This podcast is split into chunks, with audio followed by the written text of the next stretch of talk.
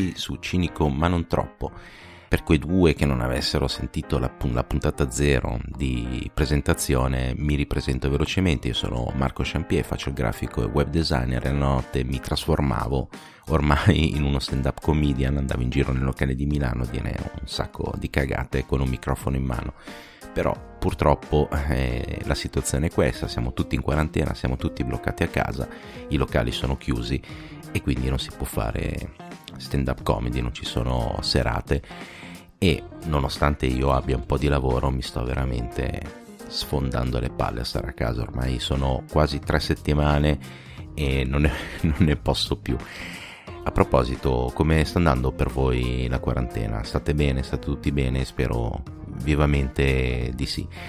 Per fortuna, durante questo periodo abbiamo un sacco di canali di streaming eh, a disposizione tra Netflix, Prime Video, adesso uscirà pra- eh, Disney Plus, che mm, nel momento in cui sto registrando non è ancora partita, ma manca poco e poi cosa c'è? Now TV, insomma ne abbiamo veramente di tutti i colori per tenerci ovviamente compagnia, per ammazzare il tempo, per passare le giornate, soprattutto per chi è a casa e non sta lavorando.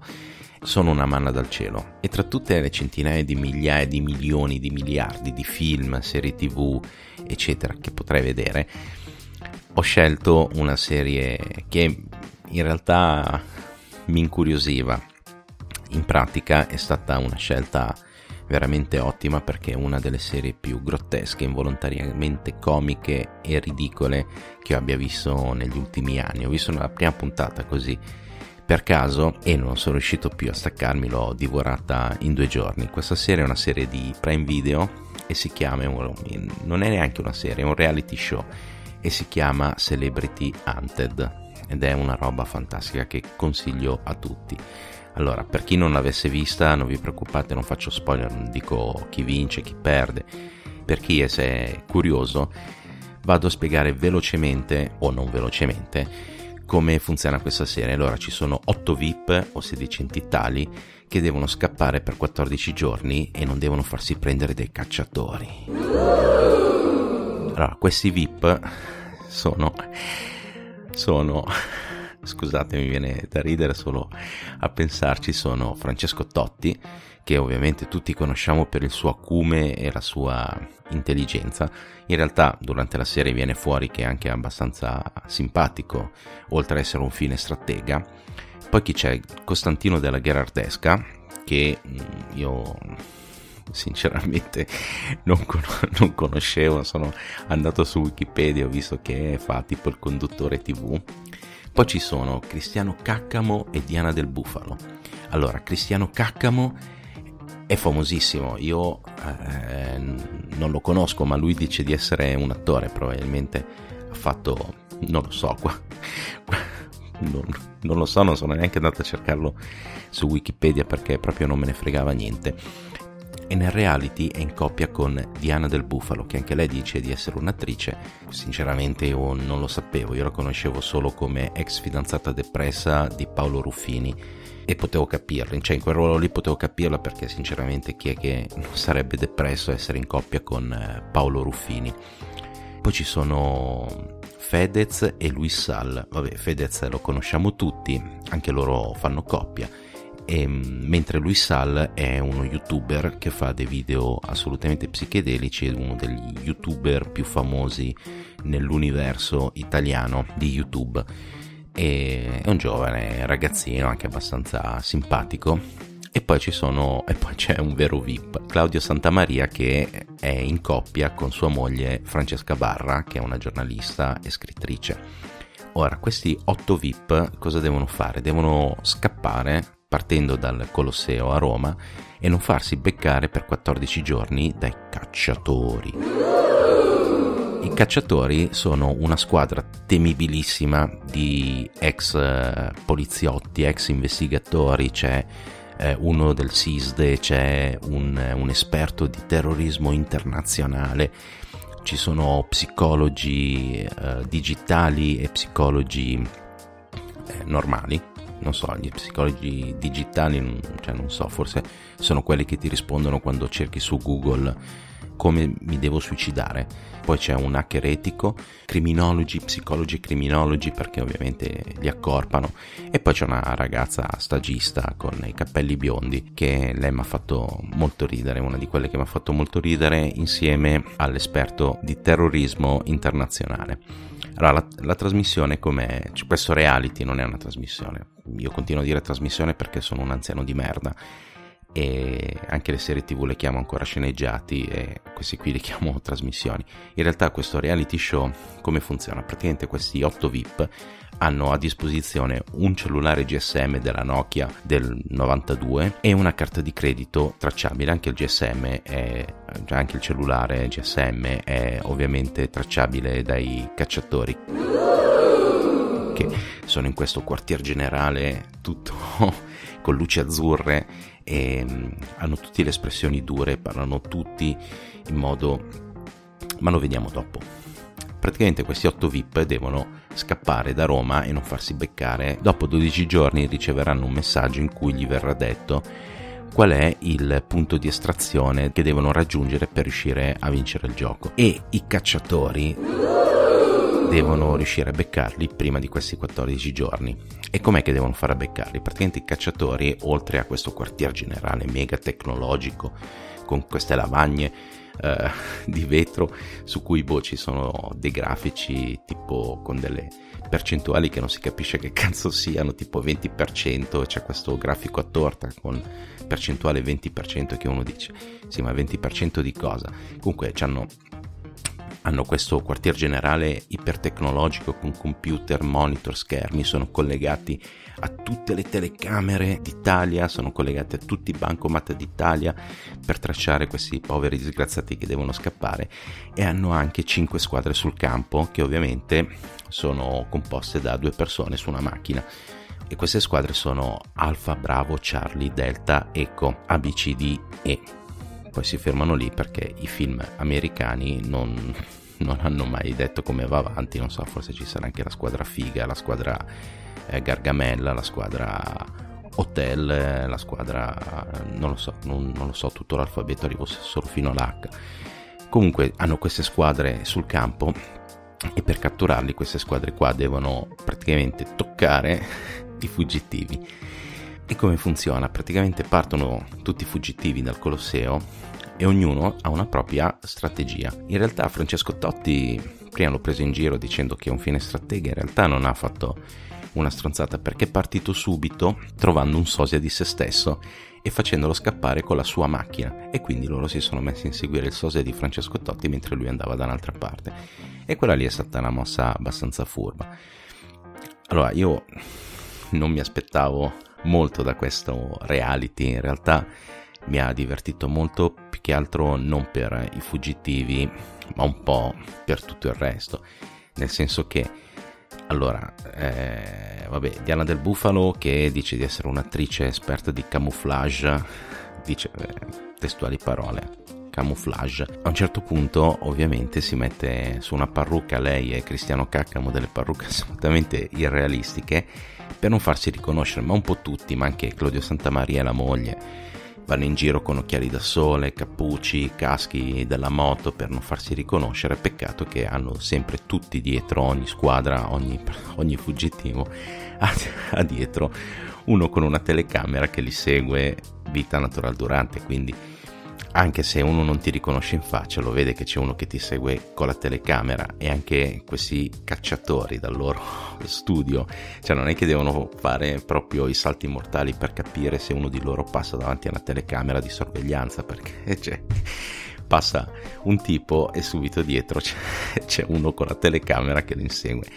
E io mi sono chiesto più volte durante la trasmissione perché vedete continuo a dire trasmissione perché appunto sono, sono molto anziano e durante le puntate mi sono, mi sono preoccupato per questi poveri cameraman che sono stippati dentro le macchine, devono sempre riprendere le cose, devono anche riprendere gli inseguimenti perché ovviamente le squadre sul campo, alfa, beta, gamma, delta, eco e figa e tutte le altre, devono toccare, cioè devono proprio fermarli fisicamente, no? E quindi quando arrivano in prossimità cominciano tutti a correre e vabbè, Francesco Totti magari è abituato a correre, gli energumeni che formano le squadre sono anche abituati a correre, ma il cameraman con la telecamera, cioè, poverino, che poi gli inseguimenti sono anche ripresi dai droni, no? Perché comunque il drone, secondo i cacciatori, è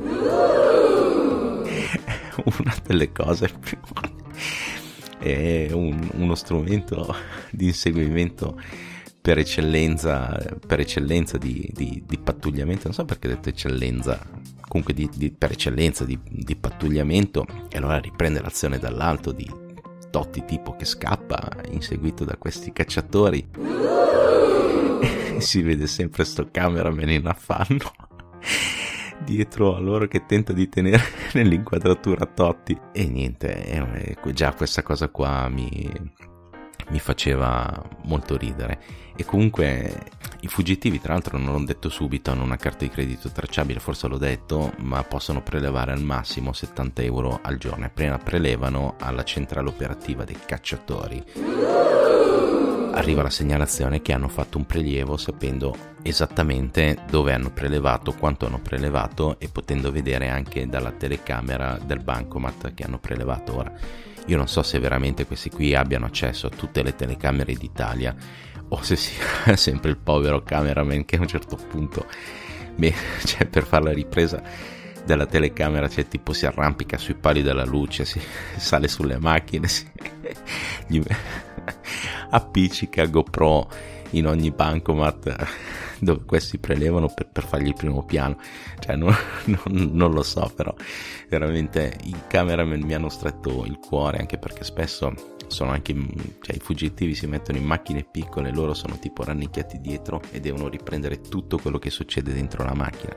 È una cosa fantastica, ma sono fantastici i cacciatori. I cacciatori sono questi esperti poliziotti, ex poliziotti, c'è anche tipo l'ex questore di, di Parigi, mi pare una, una, roba del genere, che ha fatto anche tipo da guardia del corpo a uno dei ministri dell'interno più amati in assoluto in Italia, quel ministro lì che adorava mangiare la Nutella. Comunque questi cacciatori sono abilissimi e, e formidabili nell'elaborare strategie e stare dietro ai fuggitivi e se ne escono sempre con, fasi, con frasi molto taglienti, stile americano, perché tutto deve essere, tutto è girato come fosse un film eh, d'azione americano.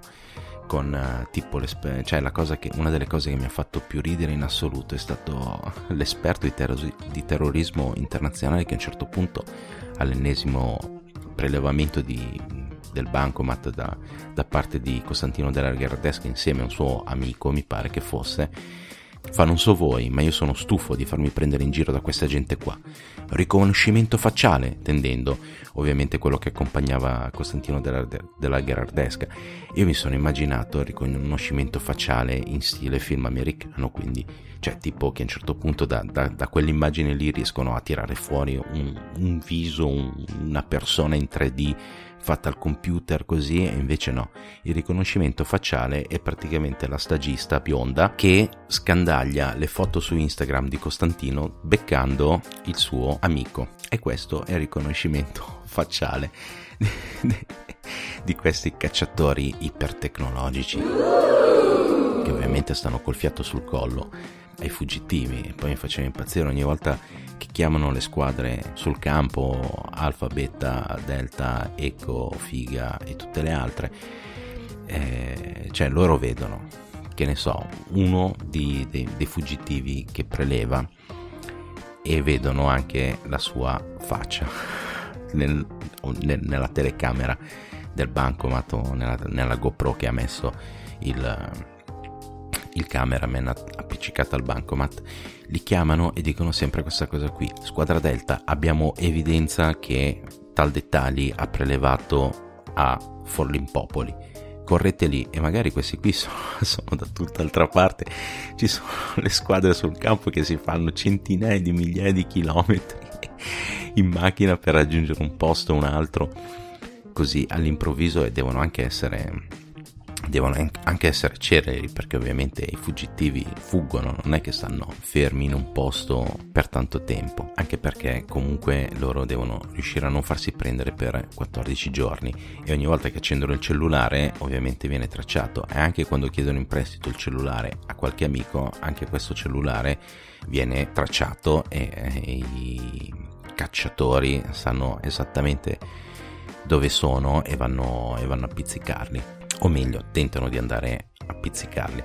Ma la cosa fantastica è la durata del, del gioco. Allora in teoria dovrebbero essere 14 giorni.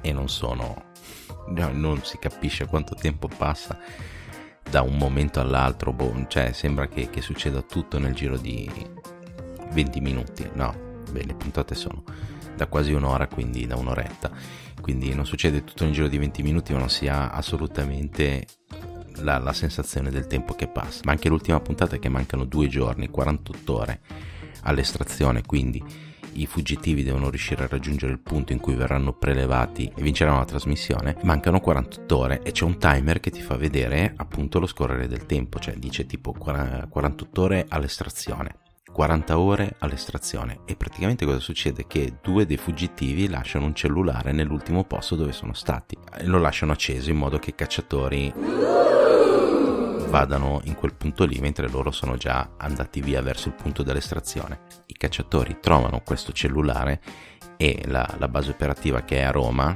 e loro sono, sono arrivati nel nord della Lombardia, quasi in Svizzera e mancano 40 ore e la centrale operativa dice fateci avere quel cellulare. Minchia, dopo due ore quel cellulare lì ce l'hanno loro e c'è questo hacker etico che praticamente mm, tenta di estrarre i dati da, da, questo cellulare con ovviamente la chiave di deve trovare la chiave di crittografia e all'inizio la mette giù facile fa sì se abbiamo il cellulare sappiamo esattamente come cioè ricordo che è un cellulare GSM della Nokia vecchio, cioè nel senso non ha neanche il GPS di, dentro, è proprio uno di quei telefoni a tastiera usciti, uno degli ultimi modelli uscito prima che gli smartphone prendessero il sopravvento su di noi e le nostre menti. E praticamente questo qua dice che forse riuscirà, cioè che riuscirà a tirare fuori sicuramente dei dati da questo cellulare per riuscire a beccare i fuggitivi. E poi quando il suo capo gli chiede e allora sti dati, eh guarda non è una cosa banale, la chiave l'ho trovata ma ci vuole ancora un po', intanto si vede questo schermo stile Matrix con tutte le scritte verdi che, che scorrono. E alla fine i dati che riuscite a estrarre è il messaggio de, de, di quelli che li devono estrarre che dice se volete sapere il punto dell'estrazione chiamate questo numero i cacciatori chiamano il numero, ovviamente il, la voce registrata dice il messaggio è stato eliminato, anche perché il messaggio per estrazione si poteva sentire una volta sola. Queste cose qua sono fantastiche, cioè nel senso non si ha assolutamente la sensazione del tempo che scorre e non si sa qu- quanto ci mettono ad andare da un punto all'altro queste povere squadre sul campo e non si sa niente, ma la cosa fantastica è che passano 14 giorni e i cacciatori sono sempre vestiti allo stesso modo dentro la centrale operativa. Questi qui in 14 giorni non si sono mai cambiati una volta. Ed è una cosa, cioè sono tutti vestiti allo stesso modo dalla prima all'ultima puntata, ma sono passati, cioè in teoria dovrebbero essere passati 14 giorni, in teoria, ma secondo me c'è qualcosa sotto, io sono un complottista, no, non sono un complottista, è, solo che secondo me non ha funzionato qualcosa e hanno tipo registrato tutta la parte dei cacciatori nella sede operativa nel giro di, di, di mezza giornata e infatti sono tutti dei cani a recitare, cioè nel senso sono tutti, a parte che si, si danno tutti del capo, sì capo, sì capo, ottimo lavoro capo, e che così. Poi c'è appunto il, il capo di tutti questi cacciatori che è fantastico, è questo signore anziano ex SISDE che dopo la prima cattura si complimenta con, con, i suoi collaboratori dicendo questo è stato un lavoro di squadra, è la dimostrazione che il cervello eh, vale più di tutta la tecnologia eh, che abbiamo a disposizione, una roba del genere, tipo tutta la tecnologia che abbiamo a disposizione non è equiparabile al cervello come se avessero fatto un'indagine che, minchia, Sherlock Holmes, spostati che ci sono i cacciatori dietro Totti e poi alla fine, cioè nel senso la cattura non è che sono cioè non è che hanno fatto chissà che ragionamenti, cioè hanno tracciato il cellulare da un, dal punto A al punto dove è stato beccato il primo fuggitivo. Quindi cioè non è che cioè proprio cioè si sono messi lì con le lenti di ingrandimento, ma, co- cioè, ma poi cioè, altre cose tipo, non so, c'è la, la coppia Luis Sal e Fedez che a un certo punto scappa con una macchina e mm, cosa, cosa succede? I cacciatori ovviamente hanno a disposizione dei cani e mandano i cani